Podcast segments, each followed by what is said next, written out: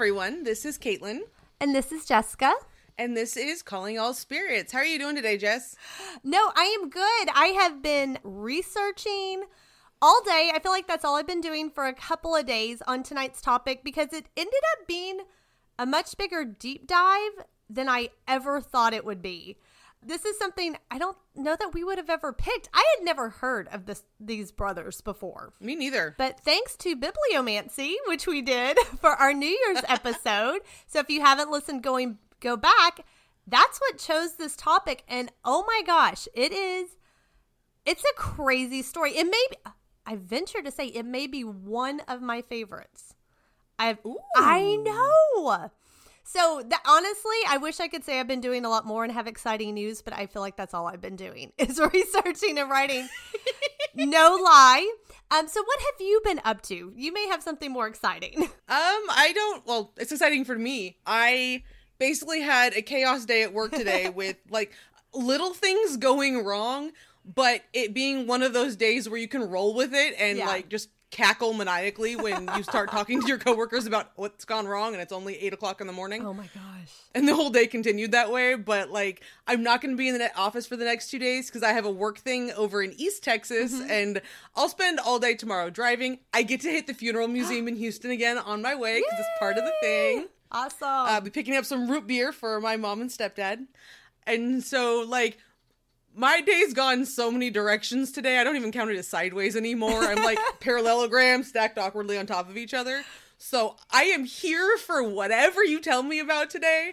I love bibliomancy, obviously. I already told you about that in the mm-hmm. New Year's episode. But like knowing more about the history about it, I've never heard of these people. I have no idea what's going on, and I am so ready for a story. I know, and I have to say, for those that listened to that New Year's episode, which was hopefully all of you, during that entire episode, I kept calling them the Edie brothers. That was the first thing I learned doing my research. It is the Eddy brothers, but I do apologize because every now and then I slip up and call them the Edie brothers. So putting it out there, please forgive me if I accidentally mess up. But yeah, so that was the first thing I learned after that episode. And I remember we were sitting there talking, Caitlin, and being like, is this even going to be a good episode? Like, who are these guys? Like, do we even care who they are? And yes, we do. We we do care about the Edie. Ah, see, I did it! I did it! I am trying so hard. Um, excuse me, the Eddy family. Just just bear with me as we go through this. But I'm ready to get started if you're ready, because I feel like this is going to be a long one. No, for sure. I am super ready to dig in anyway, just because I already said I love bibliomancy, and apparently I'm going to get repetitive now if you don't start doing the talking. Oh. So let's get into it. no, that sounds great. So, I, first of all, before I jump into this, I have to give so much credit where it is due, and that is to historian Jason Smiley. He is like the authority on the Eddy family, and he has done so much research. And a lot of the information I have this evening comes from him. So please look up Jason Smiley. He has a website. It's easy, jasonsmiley.com. He's also, if you go on YouTube, he's done some lectures, which I actually got to watch one of those. Hmm. So he is brilliant and he is supposed to be coming out with books. All on the Eddy family. They're not out yet, but my fingers are crossed they come out really soon. Um, so if Book Jason nerd alert! Book nerd alert! I oh I, I checked like because um the podcast I listened to was two years ago, so I ran to his website to buy the books, and they're not quite out yet. So I'm like, oh, this is right up there with Brandon teasing us with his book coming out later this year. Like, I want the books now. I know, I know. So Jason, thank you for all your research you have done. He is the authority. Do you know how we feel about historians that do like all the research? Like he's done a brilliant job. So with that being said, we will get started. So the Eddy family. In 1830, a farmer named Zephaniah Eddy married Julia McCombs, and this marked the beginning of the mysterious Eddy family of Chittenden, Vermont. And I hope I said that right. I have been practicing. Together, they had 11 children, including Horatio and William Eddy, which history would know them as the Eddy brothers. Now, while our main focus will be on them, it is worth saying that all of the children had these supernatural gifts. And many of them actually went, went on to perform exhibitions and hold seances. So even though history really just talks about the Eddy brothers, this was like a family affair. Ooh. Well, okay, except for the firstborn son, which is kind of sad. Apparently, John Wesley Eddy didn't possess any of the same gifts as the other children. So I know it's kind of sad. The firstborn apparently didn't get it, but the rest did. Now, it all is said to have come from their mother, Julia. So she had amazing abilities and she had the gift of mediumship. She also had prophecy, and it said she, I don't really, they said omens, the gift of omens. Whatever that means. I guess she could. I guess Yeah. yeah, maybe reading omens. Maybe. It just said omens, but she was definitely a medium. Hmm. Now, Julia wasn't the only one in her family said to possess these abilities. They said it was kind of hereditary and it went back several generations, beginning with a great, great, great, great, great grandmother who was condemned as a witch in Salem and sentenced to be burned, but she was saved in the end. So she survived. Do we have her name? Because we've covered Salem and we have the list. Well, I looked into it, and so has Jason Smiley, the historian. He apparently has really researched this, and sadly, at least at this time, there is no historical evidence to support this claim. I know. It's family lore and no corroboration. Yeah, day. I think it was a grandmother like four times removed, something like that. But yeah, so they can't we can't prove it, but it's a really cool story. Mm-hmm. Now, Julia did at first try to hide her abilities from her husband because he was really religious, and he believed them to be the work of the devil. So she didn't really want him to know what she could do. However, once their second child was born and began exhibiting these same abilities as their mother, it became harder and harder to hide. The alleged supernatural gifts of the Eddy children, except for the first, which is sad, included rappings, prophecy, healing, speaking in strange tongues, levitation of objects and people, psychometry, clairvoyance, clairaudience, I guess all the clairs, to be honest, spirit writing, yeah, and the materialization of actual spirits. I feel like they listened to our seance episodes and just ticked off everything on the list. Pretty much, basically. To be fair, there are 10 of them doing this. well, there are. When you play mix and match, it makes a little bit more sense. But like, wow, is there anything they don't do? It, it doesn't sound like it, to be honest. And it said even when the Eddy children were infants, they would disappear from their cribs and then mysteriously reappear in other parts of the house. Or I've even heard they'd appear like away from the home, like three miles away, and make their way home. I mean, it's it's a little far fetched, but this was the claim by the family. E- either it's not real or it's horrifying as a parent. Like, where'd the kid go? Oh, they just dematerialized and appeared at the neighbor's house. Well, exactly. Exactly. But we're going to kind of see this a lot with the Eddies. The children were often seen by their father talking to figures in the field when they were supposed to be working. And when Zephaniah would go to tell them to stop and get back to work, the figures in the field would have disappeared. So they're talking to mysterious people. Now, when Horatio and William Eddy began attending school, this phenomena wasn't contained to the Eddy house. At school, items like books and slates would levitate across the room. One author I was reading likened it to kind of the movie Carrie, but that seems a little extreme, to be honest. But they Hopefully, no pig's blood. that's the first thing that went to my head. So I don't think any of that happened. I mean, this was causing disruptions in the classroom. They couldn't have this happening. And it's interesting because they point out it was Horatio and William, but I mean, all the Eddy children had this gift, so it may have been more. Regardless, due to this activity, the boys were banned from attend- attending school at a young age. 'cause-. I know, I know. I mean, I guess you can't have items just flying around and things happening. That would be a distraction. I mean, people would. There were brats who'd steal things from my desk when I was in school and they didn't get kicked out. I don't see the difference. Exactly. I can't do my schoolwork without a pencil. Disruption is disruption. That's true. Well, the Eddies could have floated one back over to you if you needed that it. That would have been super appreciated. I should have gone to school with the, Ex- the now, the children's abilities were not the only strange things happening at the Eddy farm. So, this is just wild. So, one of the family legends is that of a phantom carriage. One evening, the Eddy family heard the sound of a carriage coming down the road. It was said that the whole family, including the father, saw, and I guess the firstborn, saw the carriage stop at the house. But when they went to fetch a lamp to go back outside to get a better look, it had disappeared and there were no tracks left in the snow. Now, Julia and her children took this as an omen that their grandmother Lydia's death was near. Poor grandmother. She's probably just Yeah. like, you're going to die soon. Sorry. And their prophecy came true. She did die shortly after that. However, it was said that the grandmother would often reappear in the home at her spinning wheel, and she first appeared translucent but later became a more solid form and was a comfort to the children. They looked forward to it. Aw, that's sweet. I know it is kind of sweet. and I want to say the carriage of Im- impending death is an Irish thing. Well, it may be. And I'll tell you what, the town where I worked, which you know it is, there is a legend of a phantom carriage Hmm. that used to go down Main Street and like the entire, all the town would see it. So I was like, that's really interesting. I wonder if this is like more common than we know. That's also possible because I mean, something picking up the person who's gonna die kind of makes sense. So it's not a big stretch. No, no, not at all. Not at all. So that, like, I'm clearly American because my familiarity with it is rooted in Darby O'Gill and the Little People. Oh my goodness. Well, I mean, if any of our listeners, if you let us know if your towns have any phantom carriage stories or where you live, it'd be really interesting. we should cover phantom uh, vehicles at some point, like phantom carriages, ghost ships, and the like. Yes, I love that. Ooh, especially ghost ships. I love the old ships.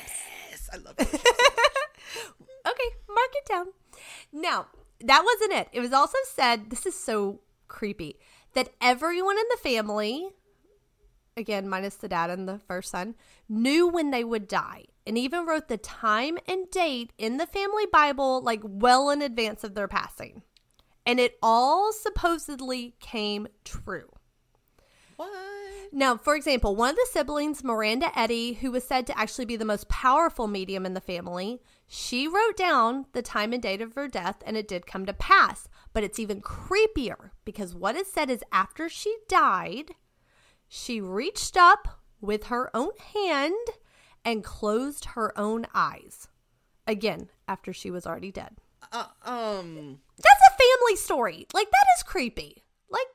That's not a wholesome story. Yeah, no, I don't know what to do with that. That's either she wasn't quite dead or good God Almighty, what's going on? At the Eddy farm. Exactly. Exactly. Well, here's another one. And this was actually documented in newspapers around Vermont and New England. So on Friday, December 13th, yes, Friday the 13th, a meteoric stone fell on the Eddy's farm around 5:40 p.m. accompanied by this brilliant light. It was documented. You like Jason Smiley actually had the newspaper articles, which is so cool because it was documented throughout Vermont and New England. It went into the ground and it charred the grass around it. And being the Eddy family, they viewed it as an omen. Like, yep, somebody's going to die. And in fact, three of the family members did die not long after. So that happened.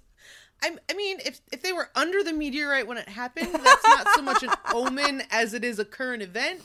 But if they died shortly after, I can see the point. yeah. Yeah. No, I don't think anybody was under it, but it, it did apparently. I, I, I just think with this family, if something weird happened, it was an omen. No matter what happened, it was an omen. And I have to wonder if they're always right or if the ones they were wrong about weren't talked about much in family lore and so it's not known. I think you may be right, actually. That sounds pretty pretty true. Now, the last one, the Eddy children even reported seeing their father's doppelganger roaming around the house on occasion, which doppelgangers creep me out so much. Mm-hmm. Yeah. Like the joking doppelganger thing of like there's a look-alike that, you know, somebody met looked like me on the other side of the country. I it just means people resemble each other. But Right. like actual factual, I thought you were my parent walking around my own house. Yeep, yeep, and yikes. Yeah, don't like it. Not at all. Now, again, we talked about like their father was extremely religious. And he felt all these strange happenings that were evil, they were the work of the devil. And even I feel bad because the children would often try to deny it or hide their gifts because they didn't want to upset their dad, who Aw. sounds a little crazy. But he was resolved to drive the spirits away. So, first, he just tried to pray the children's abilities away, but that didn't really work. So, yeah, shocking. So, he moved on to more torturous means of removal. No. Yeah, so warning guys, it's a it's a little graphic. So he would often starve his children, he would beat his children. Whenever they would fall into deep trances, he would like pinch them.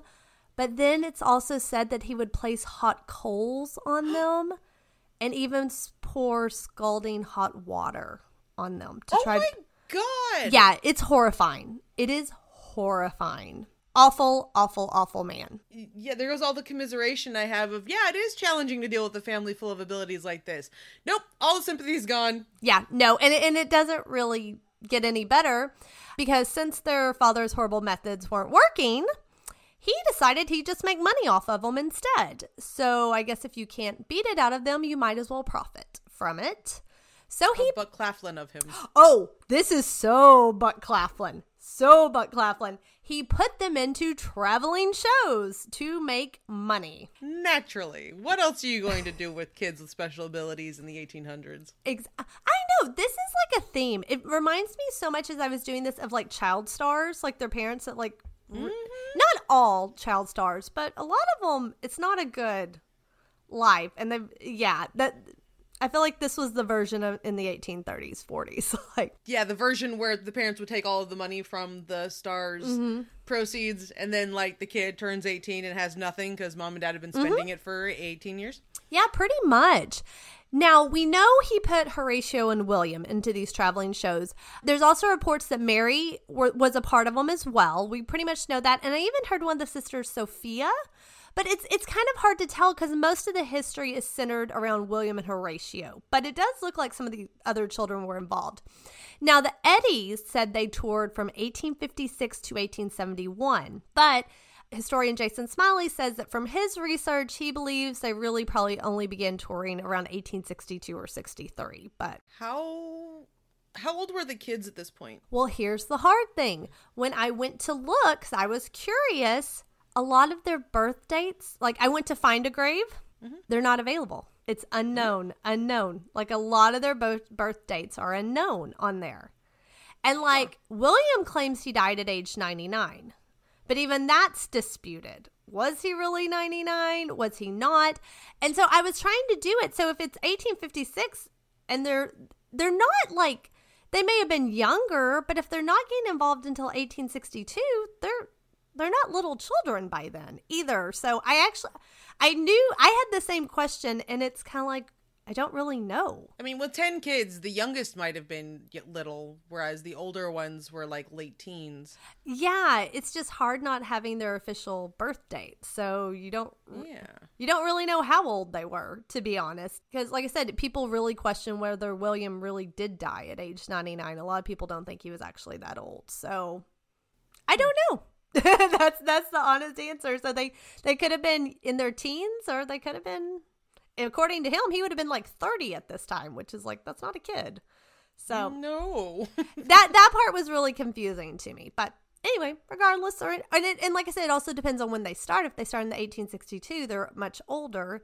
If they are starting at 1856, well, yeah, they'd be a lot younger when they did it. So it remains a mystery right now.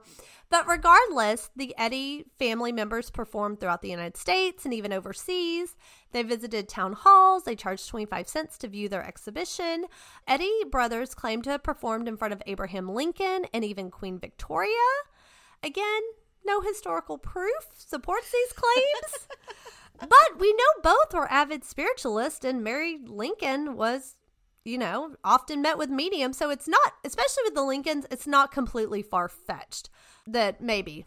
Yeah, it's not a stretch at all to think that that could have been possible. No, no, but I guess we, we just can't prove that it actually happened. Now, the Eddies used a spirit cabinet in their exhibition. Very, yes, very similar to the Davenport brothers who had preceded them, who we know all about. The Eddy brothers uh, would be tied up by audience members.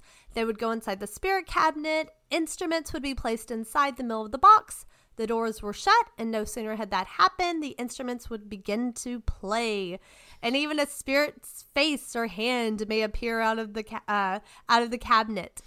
The Eddy siblings in the box would actually vary from each show, so it was usually Horatio and William, but sometimes it may be Mary in there, maybe Sophia. They kind of changed it out depending on the show. It was also reported by the Eddy family. I mean, they're really good at self publicizing. I mean, they're Clearly. yeah. um, that while on exhibition in Buffalo, New York, Horatio levitated 26 evenings in a row while he was bound to a chair, and his chair even rose so high that it hooked onto the hall chandelier. Yeah, so just flying through the air every night for 26 nights. Randomly getting stuck on the chandelier, you know, much as you do. exactly. So, I mean, very impressive. Extremely impressive. While much of their audiences did consist of true believers and supporters, no shock, there were others that just looked at them as frauds. Yes. So, in an attempt to prove the authenticity of their spiritual gifts, they would actually have audience members in each town form committees to examine them and their cabinet to ensure there was no foolery or trickery. So, it sounds like they led this. It wasn't the town doing this. Like, so they would seek out committee members that were upstanding and respected members of the town. And this part cracks me up. They would also seek out committee members um, because they were going to be tying their hands. They wanted committee members that were sailors and or carpenters because they were experienced in tying good knots. So they wanted them on the committee too. Oh, so they weren't pulling the Davenport trick where they had a special knot that they could get out of. They were straight up finding sailors to put proper knots in place. Yeah, which is actually that's pretty bold. Like that Yeah. and that you're letting them do it. Now, this did take a dark turn. Some of the ways they were tied up were just extreme, and we may have to put this with the podcast. But if you Google it, you you can find ways they were tied up. Ooh. And I mean, like some are crazy looking. One they had on because they would do public demonstrations, but they'd also do private. So in one of the privates, they had a four poster bed, and of course, and like each limb was attached to one of the posts. I know, which sounds a little it sounds a little. That's a little more kinky than it is. Uh, it is. it's a different kind of exhibition than I realized we were signing up for. I know. I oh, I know. When I saw the image, I was like, oh, hello. But they were fully dressed. Were That's fully good to know. Good clarification. Yes, but they'd also like t- they'd be bound in chairs, but they'd be like doubled over. It looked really painful. Um, one of the brothers had a dowel in his placed in his mouth, so he couldn't use his own voice. And it was said that sometimes they they tied them up so tightly that they had severe marks on their wrists and body from the ropes, and they had like scars for life from some of these because they, they, which I mean, if you're telling people to tie you up as tight as you can, they're gonna do it. Yeah. Yikes. I know that just seems that seems like a lot to go through. I mean, that's pretty impressive. You're letting people completely tie you up in all manners of like I when I look at it, I don't know how they would have ever gotten out of some of these. But regardless of their efforts to prove their authenticity, the townspeople still believe the family to be fakes and again doing the work of the devil. So, on several occasions, they had to flee for their lives. It said Horatio received a scar after having a brick thrown at him. He had fingers broken. William and Mary both had scars from bullets when they were fired upon. Horatio had a stab wound in his leg. Oh, this is like the Davenport brothers. Their spirit cabinet was frequently destroyed by angry moms. Natural. It's hard to run away with that part of your yes. show, so that would often get left behind, I imagine, and therefore s- smashed to bits. Yeah, yeah, it didn't it didn't do well. Set in West Cleveland, they barely escaped from being tarred and feathered. I know. And on another occasion they were tied to a rail, carried out of the town by a mob, and just told never to return. So I mean, this is like extreme. Yeah. We've heard of mobs at some of these. I mean, the Davenport brothers had it bad too. I don't think the the Fox sisters had angry mobs, but I don't think they had anything quite like this. At least that I've read about. I know they had a couple that had potential to be like this, but they got like Right. forewarnings or they were able to dodge them. Mm-hmm. I have to wonder if because there were so many of them, it was harder to get away quickly. Oh, maybe that would make sense actually. Because, like the Davenport brothers, we know that they were, you know, chased out of town, but they didn't have quite so many wounds. However, there were only four of them in the entire crew, Right. and only two of them were on the billing most of the time because it was just the brothers. The rest of their team wasn't always talked about as much. So, Yeah. No, it makes sense. And I mean, and sometimes the family would split up, like William and Mary would go off and do their own thing. Horatio would be by himself. Sometimes Mary was holding these performances on her own. So they weren't all. So it, it's kind of interesting. I think that's why it was a little bit hard to research because it was almost like it was always changing. And it's like, now they're together. Now they're together. You know, it was kind of, the show was evolving over time. So now we're kind of getting into the 1870s. And around this time, their mother, Julia, passed to the spirit world. Their father had passed before them, and, you know, not super sad about that after what no, he did. really okay with that one. Yes. But on December 29th, 1872, the matriarchy of the Eddy household passed away at her predicted time and date. She Naturally. had already written it down. That makes planning pretty easy. Like, okay, probably need to head on home. Yep, definitely This make sure I have that happen. will done. exactly. Before she passed, not only did she prophesize her time and date of her death, but she said there would be an incident with her body as it was carried to the grave. Now, while Julia had wanted her spiritualist friends to serve as pallbearers, instead it was her husband's friends that carried the body to the final resting place. And apparently, these new pallbearers were in a feud. And as they walked with her body, they began arguing with each other. And it got so heated that they accidentally dropped the coffin and it just tumbled over end. And it was said this is exactly what Julia predicted would happen. I mean, you tell me incident with the body and start talking about pallbearers. We can all predict what's going to be the problem. I mean, it's it's not funny, but it is like, oh my gosh, it's like a comedy of errors. Like, yeah, it's it's funny in a horrifying way of like yes, if you'd let me have the people I wanted, this wouldn't have been a problem. But no, you had to have your way, and now you're embarrassed because your friends screwed up. Good job. yes. Oh my gosh. So just another Cheapers. crazy. Wait, didn't he you- die before her? How come his friends were doing it? I don't really know because it didn't really explain that part of it because he did die before, at least according to Find a Grave. He's already well past, so I don't know. That makes even less sense. Ah, yeah. Welcome to the Eddy. Eddy. Fair I mean, enough. I this is par for the course. I mean, and that's why when we, we were researching, I kept telling you, I was like, Caitlin, the story is just, it's crazy. Like every turn, it's like, what? what is happening now? What next? And it, exactly. And now we're going to continue with it. So around this time, the Eddy siblings, they had returned home from the road to Vermont and they decided to convert their family farmhouse into lodging for travelers and they named it the Green Tavern Inn. And it also served as the a farm as well. The cost of stay was $8 per week and the farmhouse was described by Thomas Smith as a plain one, standing a few feet from the road, two stories high, so nothing spectacular. And from all appearance, it, appearances, it was a traditional working farm, and the Eddy brothers spent their days tending to their crops and chores, caring for their guests. But things were a little different when night fell. Hmm, Dun, dun dun, dun dun. Yes, exactly. Now, when the Eddies moved back home, they did make a slight change to the farmhouse. They added a room onto the back of the home, but this was not for the purpose of guest accommodations. It was for the spirits. So construction began on the circle room or seance room in December of 1873.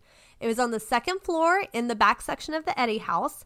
The circle room was actually, they call it the circle room. And just a reminder, when they, we think of just, it was always called seances, but they often called them circles. So when you hear circle room, it's not necessarily the shape of the room. That's just what they called a seance. It was a rectangular shaped room that was completely unfurnished, with the exception of a stove, three to four common chairs, which were plain chairs, a few long benches, and a table on which was placed various instruments such as violins, accordions, harmonicas, bells, etc. Now, at the far end of the room was a small two foot platform with a railing and a very small closet. And the closet would serve as a permanent spirit cabinet. I did like this little note. The rail was added to this platform basically as a precaution due to the previous attacks on the Eddies by angry mobs. So they went up, went ahead and put up a rail just just in case. That's not a terrible move. and we will post them. There are full on diagrams of this room so you can see exactly what it looked like. So from that point on, seances were held for the inn's guests each evening except for Sundays. And it was said that after all the chores were done and the guests had finished their evening meal, William would come and say, It is time. And the seance would commence. It's also important to note that you couldn't just show up at the Eddy's home for one of these seances. If you wanted to come, you had to write a letter to the Eddies, and then the spirits would be the ones to choose who got to attend one of their seances. Yes. And this is fascinating. They never charged for the seances. Really? The only co- no, they never caught they never charged a penny. You just had to pay to stay at the house. So the seance was basically just included. like That's the best bed and breakfast ever. I thought the same thing. I would stay at a bed and breakfast if a seance was included. Oh shoot! Like yeah, full weekend stay with a séance on Saturday. Absolutely. Oh no, you would get it every day, just not Sunday. Ooh. Yeah. Even better. Can we So- open this bed and breakfast? we kind of need to. I mean, one of my like low key dreams is to open a B and B. I see a theme developing in front of us. I vote we do it. I I love it. Bed BBS bed breakfast seance. so it's trying to work it out. I love this idea. The spirits and spirits bed and breakfast. We'll serve cocktails while we have the seances. Nobody steal that idea. We may have to cut that out because that is brilliant. I love it. I see they were ahead of their time. They had a brilliant idea. Genius. I love it. For part of the seance, they actually had three types of circles or three types of seances. The first was what they would call the light circle. Well, I won't say the first in order, but the first one we're going to talk about, I should say. These were conducted by Horatio Eddy in a very lit, well lit room. That's why they called it the light one. Blankets and shawls would be hung up on the platform, basically to serve like curtains. And behind the shawl was the table with all the instruments on it. Horatio would sit in front of the shawl and bring one or two audience members to sit next to him, and they would all hold hands. And then the instruments would begin to float above their heads and begin to play, and even spirit hands would reach above them and through the shawl. And it said at times these hands would appear to be old or those of a child. Sometimes they'd look like a baby's hand, and at other times they'd even be missing a finger or two. And if they're everybody's really lucky, the spirits would write a message on a slate. And this all took place in a very bright, well lit room. Ooh. So the next one was the dark circle. And so those were conducted in complete darkness, again by Horatio Eddy. And uh, so what would happen is Horatio would have the table with the musical instruments kind of in front of the platform. There'd be no shawls or blankets hung, and he would be bound to a chair next to the table. And it said that during the dark circles, the instruments would be heard playing, there'd be strange noises, furniture would be thrown about, they would hear the spirits moving around in the darkness. And then when the lights were all relit, the table and all the instruments would be thrown about the floor, but Horatio would still be bound to the chair. So that was the dark circle. Now I told you there was one more. This was called the materialization circle. During the materialization circle, William Eddy would step into the closet or spirit cabinet on the platform, and the only thing inside was a small wooden chair and a window for ventilation when needed. Now, after William entered the closet, a shawl would be hung over the door, and once inside, William would fall into a deep trance, and soon the spirits would begin to emerge from behind the shawl. While the spirits were often the seance attendees' loved ones, that wasn't always the case. So during the seance, other spirits would often come to speak to the guests. These spirits were of all different shapes, heights, ages, d- genders, you name it. They spoke multiple languages and were from all over the world. Oh wow. I even love this. There are even a few spirits that made several repeat appearances at seances, including, and it just says pirates, I love that. Politicians, the old witch of the mountain. Whoever that is. Yeah, exactly. A sailor named George Dix, and two Native Americans, Honto and Santum. And Honto was said to be the most frequent spirit of the seances. And I do have to put in a note, and Caitlin, you'll know this too. There was a lot of cultural appropriation Yeah. during this time. It it wasn't unique to the Eddies. This was Native American spirits coming through in seances. I mean, we've all heard about the Native Native American Spirit Guide, and you uh, wonder how often that's the case. Versus, I want to be tied to something that I see as mystical because I haven't Yeah. bothered actually learning about the culture or their practices. Exactly. And even William Eddy considered Santum to be his spirit guide. So, Naturally, yes, so if this is happening here as well. But it's also said that even their own mother, Julia, appeared on October 2nd and was said to have spoken for 15 minutes to the audience. So, dear old mom shows up. what's up, mom? I know. Now, what's what was really interesting to me? This was the most popular and impressive of all three circles, and yet they always did this one at the very beginning. They got it out of the way, and then they had the light circle and the dark circle to finish it off. And it's like Would save this one for the very end. Like, why are you giving them the best one at the very beginning? Unless it's like to hook them. I could see if you want to hook them in, but I can also seeing it getting the hard one out of the way, and then being Oh, able to like as the night progresses, you you you do the more and more coasty ones. That that makes sense too. That makes sense too. Now we do have a really good description of a séance, and it comes from Thomas Smith and Charles Sizer, who actually attended four of these in April of 1875.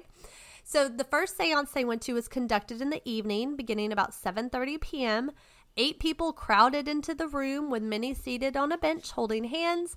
William Eddy stepped inside the cabinet on the platform while his brother Horatio played the violin, performing familiar tunes, sacred and secular, to which the audience sang along. So that was kind of the opening. We're all going to sing together.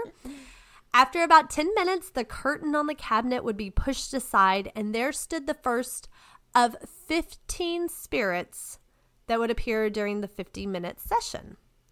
The spirits danced, they rapped, they materialized cloth out of thin air, they were illuminated under strong lan- lantern light, and it said that visitors could clearly discern their features. The men also attended, of course, later the light and dark circles, which involved musical instruments, as we know, flying through the air. But they were convinced the eddies were real because it said at one of the seances, I, I would guess the materialization one, a Shaker woman who the whole audience recognized stepped forward. She answered questions.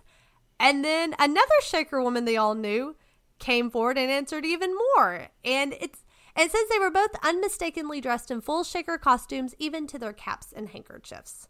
Hmm. But the Shakers are also very big in this area. Yeah, So I'm like, it wouldn't have been that hard to get it really wouldn't have been. The, the costuming of that would not have been a reach. No, no, but that apparently fully convinced these two men that this had to be real. Interesting. Now, yeah. Now, the circle room wasn't the only place they held their seances. They also took place in the woods near the home at a place called Honto's Cave. And Honto is one of the Native American spirits that mm-hmm. often came through. Now, it wasn't a cave, it was basically two large boulders leaning next to each other. And during these seances at the cave, William would be bound to a chair. A shawl was hung in front of him. He was always behind a curtain or some sort. I'm noticing that theme. Yes. You know, it- good. You're noticing the trend. And soon after, the spirits would begin to materialize and step out from the shawl. And a lot of time at Honto's cave, these were allegedly Native American spirits. I mean, who Again. else would it be? Exactly. Exactly. Now, as you can imagine, by 1874, the Eddy brothers' reputation has just been spreading throughout Vermont and beyond, and soon their story caught the eye of a man called Colonel Henry Olcott. And this is where it's going to get kind of interesting. So, Colonel Henry Steel Olcott comes into the Eddy's lives. So, he was initially a reporter who wrote for the New York Tribune in the 1850s. And then, when the Civil War broke out, he joined the fight and was enlisted by the U.S. government to, and this is important, remember this, he was enlisted to investigate suspected frauds at the New York Mustering and Discharging Office. And he was so good at his job, the War and Navy departments also enlisted him to seek out fraud and fraudulent behavior. And for his work, he received the highest praise from the department heads. And he was even put a member of the team that investigated President Lincoln's murder. Ooh. So this, yeah, this is a guy that has been sought out by the American government to find fraudulent behavior. That's impressive. And you said Alcott. Any ties to the family that we know? Alcott. I don't know. What family do we know? Louisa May Alcott. Oh no, sorry, it's Olcott. I was that's why I was like, Okay. wait, what do, yeah, it's O L C O T Ah, T. okay. Sorry, my accent probably makes it sound different, but I was like, I don't know an Alcott. Do we know Alcott? No, of, not, not, not, not, no, no. yes. Now, following the war's end, um, Olcott began practicing law in 1868, so he becomes a lawyer. His clients are some of the largest corporations in the country, and then he decided, hey, I'm going to resume my journalism career and began writing for newspapers again. So, highly accomplished. Now, in 1874, reports of strange happenings at the Eddy House were spreading far and wide, and Olcott learned about them when he read an article on them in the Banner of Light spiritual newspaper. And he became fascinated and he wanted to learn more. So he spoke to the editor of the New York Sun and convinced the paper to let him go and investigate the family. So he goes to the Eddy home in September of 1874. He stays with them for a week, and his initial investigation revealed that they were authentic. These spirits were the real deal. Now, when the New York Daily Graphic read about his investigation, they gave him their own assignment, which now he, they wanted him to stay at the Eddy homestead for 12 weeks. So he could conduct a thorough investigation Three months at the seance house. Three months. Yes, of the family's supernatural claims. And they even sent him with an illustrator to make drawings of all the spaces. Yes. That's why we have so many drawings of the rooms, is because of this illustrator. That makes perfect sense. The investigation begins. They have this man who was hired by the government to seek out frauds now living in their home for 12 weeks to figure out how they're doing it. So Olcott described the brothers as the following. This is what he says about them. There is nothing about the Eddies or their surroundings to inspire confidence on first acquaintance. The brothers Horatio and William, who are at the present mediums, are sensitive, distant, and curt to strangers, look more like hardworking, rough farmers than prophets or priests of a new dispensation, have dark complexions, black hair and eyes, stiff joints, a clumsy carriage, shrink from advances, and make newcomers feel ill at ease and unwelcome.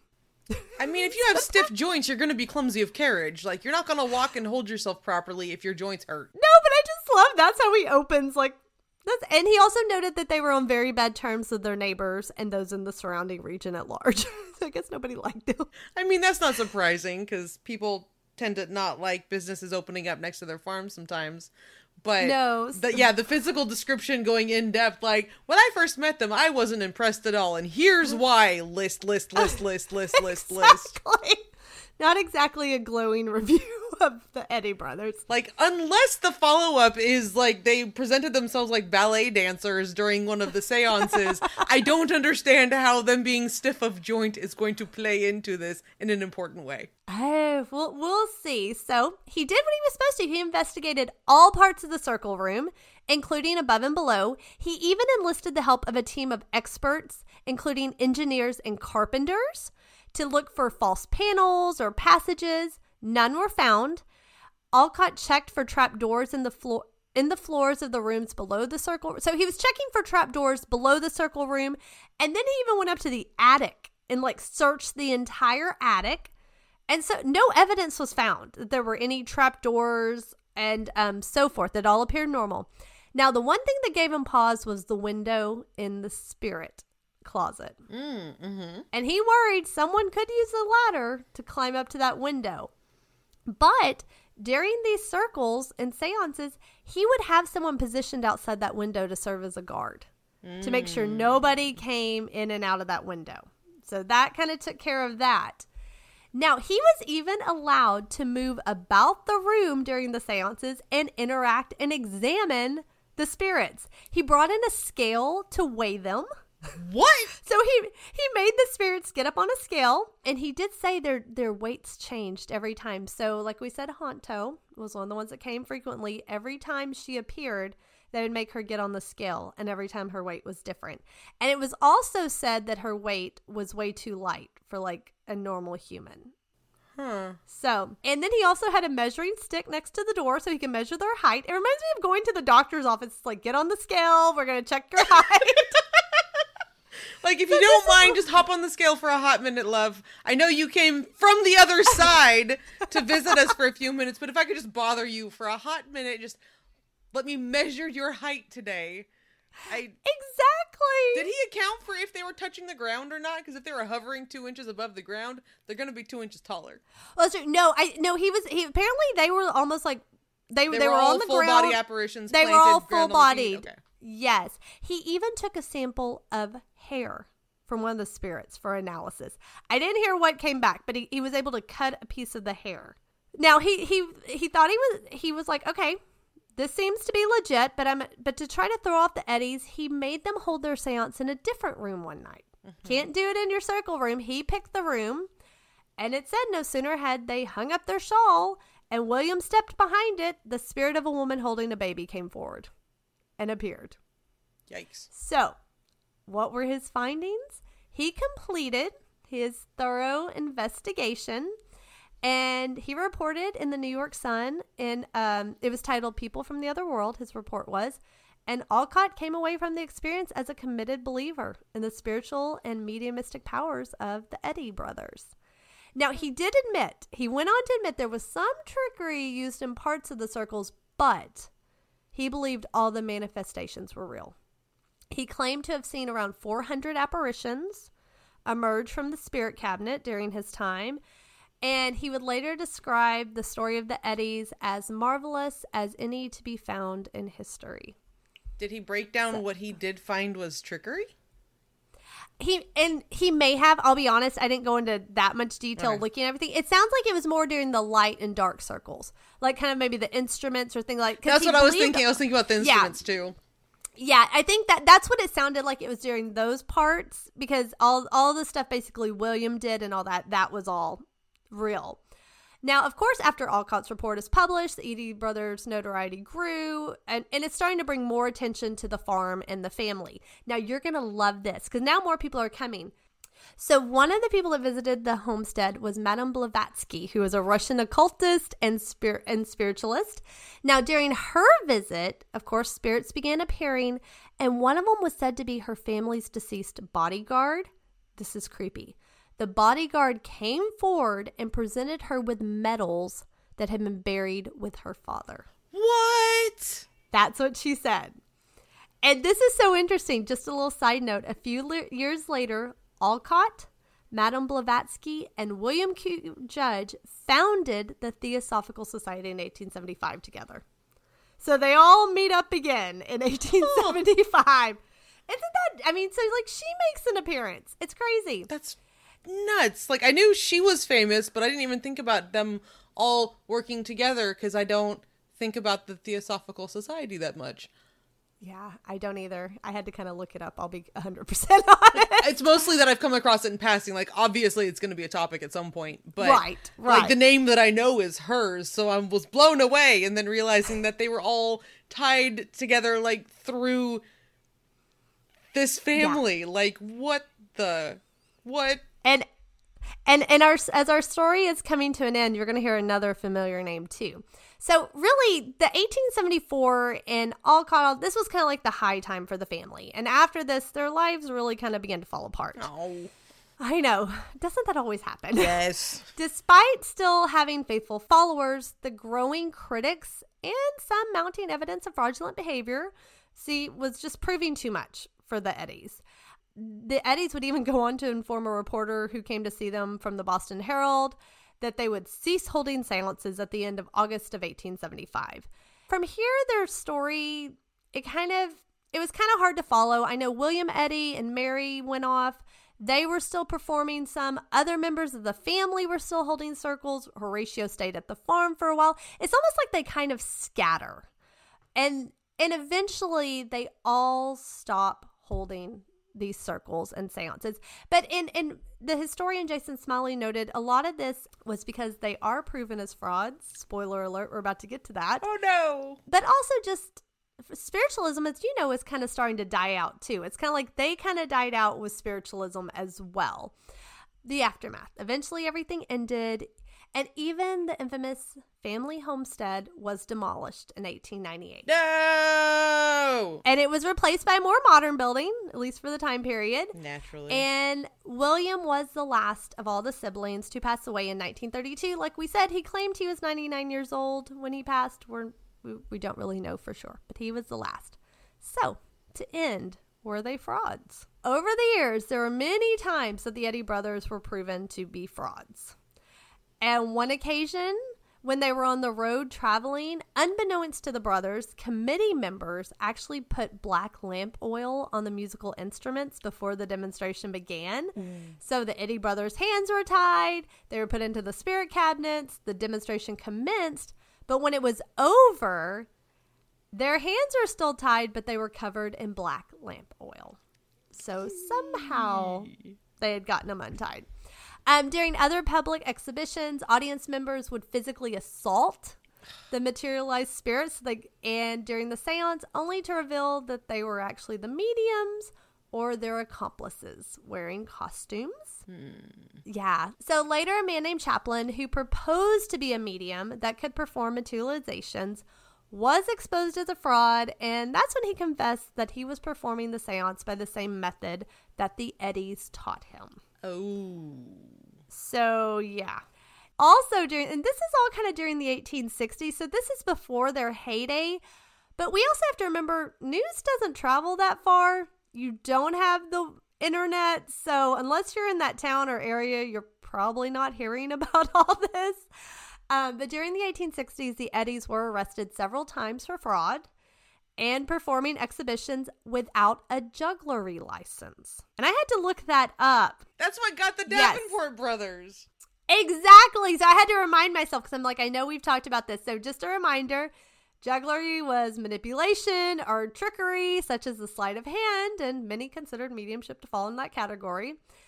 And to be able to do these acts, you had to pay a license fee of $20. If you didn't have your license, you couldn't do it, of course. And of course, the Eddy brothers were not alone and people that got charged with this. And one of the most famous, do you know who one of the most famous people was that was charged with this, like other than Davenport brothers? I found this in my research. I don't know, but I can guess. I didn't know it either. Uh, Charles J. Colchester. Seriously? Seriously, there is actually a case. I'm gonna make my husband read it Yes. for our upcoming episode. But I probably have them backwards. But it's like United States versus Colchester or Colchester, however they do it. But it's like there is a case all about this. How did like, we not know about this? I'm telling you, everything comes back around. Oh Everybody comes back around. But no, Colchester's going to come back up in a future episode. Oh yeah, absolutely. so I thought that was great. So now, what finally did it? This is what took them down. In the 1870s, an anonymous letter was published that fully revealed how the Eddies performed their tricks. And it was said to have come from one of their sisters.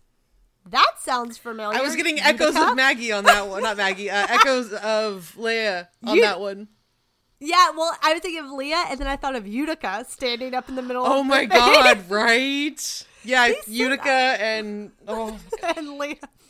I know. Claflins and So, yeah, foxes. Does anything not tie back to that? it all ties back. Now, there was no proving that's who did it, but they're pretty sure it's one of the sisters. So the letter said that in the Eddy's home, there was a special hidden staircase built next to the chimney underneath the circle room. And the spirits, aka the Eddy's family and friends, would climb the staircase and enter the spirit cabinet through a sliding door in the floor. Or I think it's in the floor, but there was a sliding door.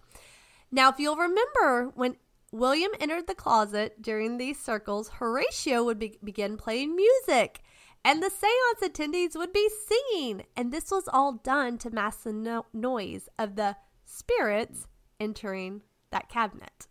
Now, William's room was adjacent to the kitchen below and doubled as storage for props and costumes. and this is where they would change their outfits. and it's also said that William Eddy usually was played the role of the male spirits and he would sometimes mask his voice by speaking through a tin trumpet. So that happened. And they also produced generic spirit ca- characters that a member of the audience might recognize as their long departed relative. So, kind of like the Shaker lady. You just get one of the outfits they would wear, and oh, that's somebody's sister or grandma. And how the spirits confirm their identities was when their names, I, it sounds like I may have this wrong, but it sounds like when the audience members would call out their names, they would like knock three times. But they had like a trick to be like, oh, that's who it is. It was through knocking. Hmm. But regardless, the letter called them entitled Crook Spirits. I love that. that sounds like a bitter sister. Mm-hmm. And but Horatio was adamant that it was all false, and he even invited people to come see for yourself for not frauds. But I mean, the damage was pretty much done. While the original Eddy home is no longer standing today, the one they built in 1898 is still there, hmm. and it is still said that strange things happen in the home. So that is the Eddy brothers. Oh my goodness. I'm telling you. And apparently, that is just scratching the surface. Like, uh, like, and there were so many deep dives I wanted to go down. I cannot even tell you. And I'm like, Jessica, you can't. You can't. You have to get this podcast recorded. so, uh, it is. It is wackadoodle. It is just wild. This is impressively chaotic. Like, mm-hmm. I mean, I talked about my workday being chaotic. Nope, I take it back. I had a demure day. It was laid back and chill compared to the chaos that was their lives. I, I never expected that. And they were written about by Sir Arthur Conan Doyle in the history of spiritualism book mm-hmm. he did which is how we found them i read through that and he really it seems to me from reading him believed them to be authentic that they were real. I mean, which... he thought everybody was real. I know. I know. like, did. bless. He, he he believed everyone. I know. I mean, God love him. I'm just like, oh, he did. So, um, but they are obviously in his book, and so that was an interesting read. I really thought when I went into research this, I'll be honest, I'm like, is this going to be boring? Is this going to be just, yeah, they did a spirit cabinet, but no, no, it was not a boring That that's that's definitely good to know. Now that you mentioned that Doyle covered it, I'm super curious if Houdini covered it in his Magician Among the Spirits book. He may have, and that's something I heard a little clip on this and to be look because there was in one of the interviews with Jason Smiley, he I believe it was in that interview he talked about they knew Houdini or like they compared like how they got out of their like how they got out of their ties with Houdini. There was there was a what I mean the Davenports taught Houdini how their knots worked, so there's definitely a tie in there, no pun mm-hmm. intended. Mm-hmm. Um but uh, they at least don't have their own chapter in the Magicians Among the Spirits. Like they don't have the chapter like the Davenport brothers do. Gotcha. It, it was probably something similar. Yeah. Just like here's how we did it. Yeah, I'm gonna stick with a tie-in, or I'm gonna stick with a pun. The tie-in is obvious. I love it. So, I mean, I think just from now on, when we get stuck, it's like bibliomancy. I mean, if we come back to them because you find a whole other episode's worth of information, I'm not going to fight you. No, I, I, I think even instead of me researching, yeah, if anybody can get in touch with Jason, we'll get in touch and we need him on yes. because there are so many questions. So many questions. I, mm, yes. We need his expertise. we, I want to know so much more about them. If all of this information lives in his head, like A, we need those books to come out, and B, we need him to come on the podcast. yes, because I remember he finished up what a tease. He finished up his lecture and it was brilliant. It's so worth watching on YouTube. And he was like, This is just the beginning. He's like and he was he hinted at there is some even crazier stuff in their history and also on YouTube. And forgive me, I don't have the name. Maybe we can link it. One of the Eddy's descendants, through Mary, interviews like her father about what he grew up hearing. She interviews Jason Smiley. Um, we can put that link, but that's really interesting to watch and hear from their the family's perspective about it. It was very cool. So Yeah, oral history, absolutely. and they they talked about how no one had heard this history and I'm like, I am so glad. Hopefully this will get their story out there even more. Yeah, that'd be awesome. Mm-hmm. Because they're too interesting to be forgotten. Like, not that anyone deserves to be forgotten, but like, how how have we not heard more about these people? I, I'll be honest, I had never heard of them, which shocks me. I had never heard of them. I think they're very well known up in Vermont because that's where they were. so I Vermont think, is like this big. I know. That tells I me know. nothing. That's like being known in Delaware. Come on. I know. I think their story is well known there, but yeah, I mean, Actually, I really have a new friend in Vermont. I should see if she knows who they are. You should ask her. And you know, someone asked partly why. Well, we kind of know why they faded away a little bit, but I also wonder is once they got started and got big, it's the 1870s, and it's like they were kind of at more of not that it wasn't going on, but it's a little more of the tail end of it. It's not like right there at the beginning, and I wonder if that's also why they're kind of Yeah, they're part of the mess that was about. the golden age of spiritualism. So they were just a, a, a name among many. Yeah. I kind of wonder if that's why Yeah, that makes sense. too. Um, but anyway, there we go. Wow. Like I, I, I feel like I'm embodying the GIF of Owen Wilson where he's just going "wow" over and over again because I have no other response. I don't. I know. I can't. I have no. Like, wow. I know. And with that, we will leave all of you. Yeah, that seems like a. I have nothing to contribute. We'll just abandon you here. Good luck recovering from the story that Justice told all of us. There you go.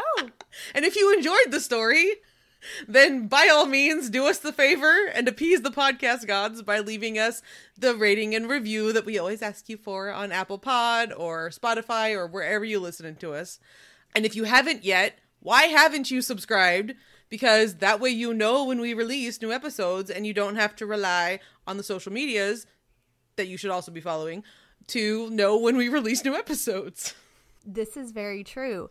And we, of course, always want to hear from you. So please let us know what you thought about this episode and if there are any other spirited topics or people you want us to explore in future episodes. You can always find us on Instagram or Facebook at Calling All Spirits Pod, or you can email us at callingallspiritspod at gmail.com. You can follow us on Patreon.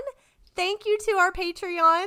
Yes, we don't have any new ones to add to our thank you list yet, but we are super excited about all of the stories that we are apparently going to be getting from Grace and her mom for our Paranormal Day episode and possibly more listener episodes if we get more stories from all of you. So, like, if you need someone's example to follow, we have a patron who is currently giving us a million stories and it's a, super exciting. Oh. And then of course, if you're feeling lucky, you can try to contact us by building your own circle room that's actually a rectangle and and see if you can make contact with us. But you may have better luck with the email, just saying. Yeah. Sounds good to me. Yeah. Well, thank you everyone. Until next time. Bye. Bye.